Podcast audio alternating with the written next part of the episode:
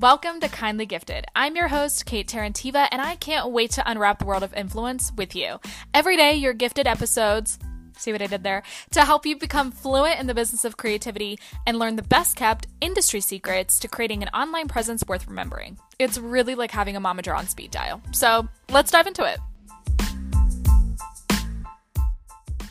Thank you so much for taking this show to 16,000 plus streams in just a short period of time. I am forever grateful. Our next goal for Kindly Gifted is to dominate these motherfucking charts. And for that, I need your help. If you could do me a quick favor and click follow or subscribe on the platform that you're listening on and drop a quick rating of what you think of the show, that would greatly help us climb the charts because, transparently speaking, that's the only way that we can do it. I need you to click follow, click subscribe, and again, drop a quick rating of what you think of the show. And let's get us to number one. Thank you again so much, and tune into the episode. There's a particular strain of cancel culture that is especially worrisome to me when it comes to intellectual property because, unlike a lot of forms of cancel culture, this one is not required for somebody to cancel you for you to forego output of content because it's all happening internally. You kind of cancel yourself. That's a scary thing. Um, and if you don't have content output, you don't continue, you know, climbing the steps, right? So here's what I mean. The current social landscape, especially when it comes to ideas and the originality of ideas, is that while in in reality, two people can admit, yes, multiple human beings can talk about the same topic. Let's say, for example, you know, I can make a video about the Coke versus Pepsi rivalry, and you could make a video about the Coke versus Pepsi rivalry, and we would have completely different perspectives on it because we're two different people, right? And so, in reality, the average person can admit those things are true. When it comes to social media though, it's almost as if that that knowledge, that objective truth like disappears, vanishes, evaporates from people's minds. And what ends up happening is that let's say my followers see my video on the Coke versus Pepsi rivalry and they comment on it and they engage with it, whatever. Three hours later, they see your video on the Coke versus Pepsi rivalry and what can happen doesn't always happen, okay, but what can happen is they may project things they saw from my video onto your video, thus convincing themselves that you have copied my idea. When in reality, that didn't happen, and it was just two people who talked about the Coke versus Pepsi rivalry. Both videos were served to an audience member that expressed interest in that topic. And they were happened to be served to that audience member on the same day. But the wrong audience member could be like, oh my God, you copied Kate and start tagging me in your comment section and like blasting you and, and just being cruel towards you and kind of like inter- internally for themselves, kind of canceling you and being like, oh my God, what a thief, right? So the effect that that has on the content creation process because i've seen it happen to people. It's never happened to me but it has happened to other people and it's happened to businesses as well that i've seen. What that does for somebody like me who has not experienced that knock on fucking wood um, is that any single time i see a video on a topic that i want to talk about that day I will then go back to my ideas on that same topic and look at it from the lens of this type of cancel culture and be like, can anything that I will say cancel me? Like at this moment in time, if I were to film this idea as is, will I be canceled for copying this other person whose video I just saw like two hours ago? Um, I had this thought process recently when I saw a video from a peer of mine. Um, and I say peer, by the way, slight tangent I don't use the term competitor when referring to other creators because I think of it more so as peer analysis since we are all very different people from each other and like com- compete where compete what are you talking about right I think of peer analysis as like if we were all invited to an industry event and this industry event had assigned seating based on niche, who would you be sat next to? And for me, I can think of about like six to seven people roughly that I would be sat next to. We could have a conversation. Our audiences overlap. We would probably like figure out ways to work together, collaborate together. We are building brand equity in very similar spaces and thus would be great strategic partners for each other down the line. Or we would be represented by the same people, or we would like work with very similar brands, et cetera, et cetera, or get similar opportunities, speak on the same panels, like that kind of stuff. So, anyways, I saw a video from a peer on a topic that I had written down for myself to record that day. And I looked at that video that I had mapped out that I wanted to film on the same topic.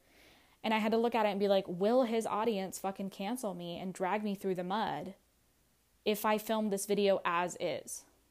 Or do I now have to change parts of my idea so it doesn't seem like I fucking copied him? When, if you think about it, if I never saw his video and it never came across my For You page, I would have filmed the video regardless. I would have never known. And I could have found out, right? His followers could have come to my page and been like, what the fuck? You stole his idea, bitch. But like, I would have never known because I would have never seen his original video on, on a similar topic, right?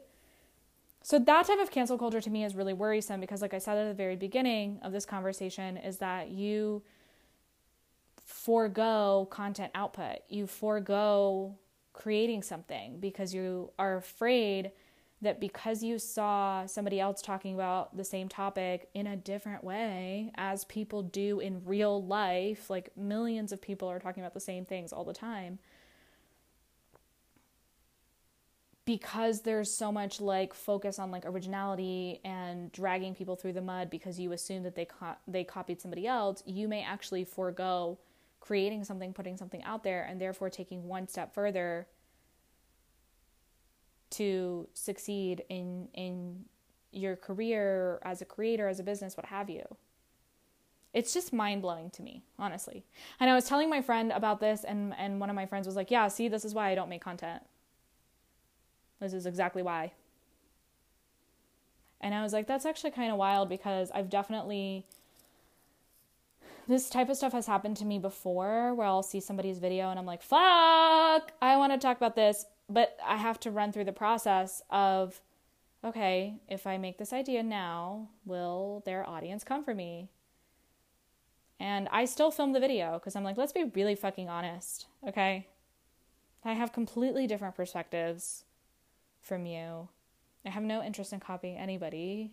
And in my opinion, I think it's really obvious when somebody's like not being themselves in content or is copying somebody else or is like speaking in a way that's like not natural to them. Like it's obvious, right? But it's just interesting to me how when people can admit outside of social media that like yes, millions if not fucking billions of people can talk about the same thing at different points of time. If you do that on social media, suddenly it's like a no-no. Um, but yeah, I thought I'd bring that up. A little bit of like a maybe philosophical discussion, but that's what creativity is. It's a lot of philosophy, okay?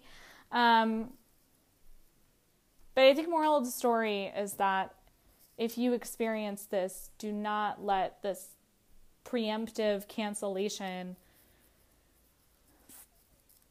forbid you from posting something.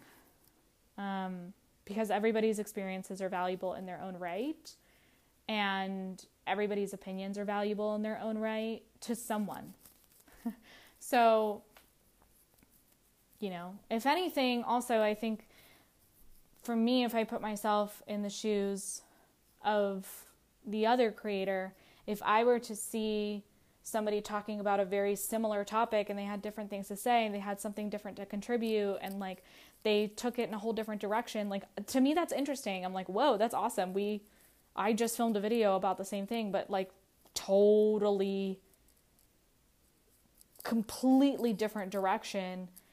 And it would encourage me to like participate in a conversation with this person about a similar topic. It's like we can bond, you know, it's like an entry point to a conversation, but not everybody sees it that way. So, you know, that's what it is. But I just wanted to call it out because I haven't seen a lot of people talking about it. And I was like, is it just me? And then I brought it up to a few friends of mine. They're like, oh my God, no, I've been feeling literally the same way. And I was like, great, that is an indicator that I need to turn this into a podcast episode.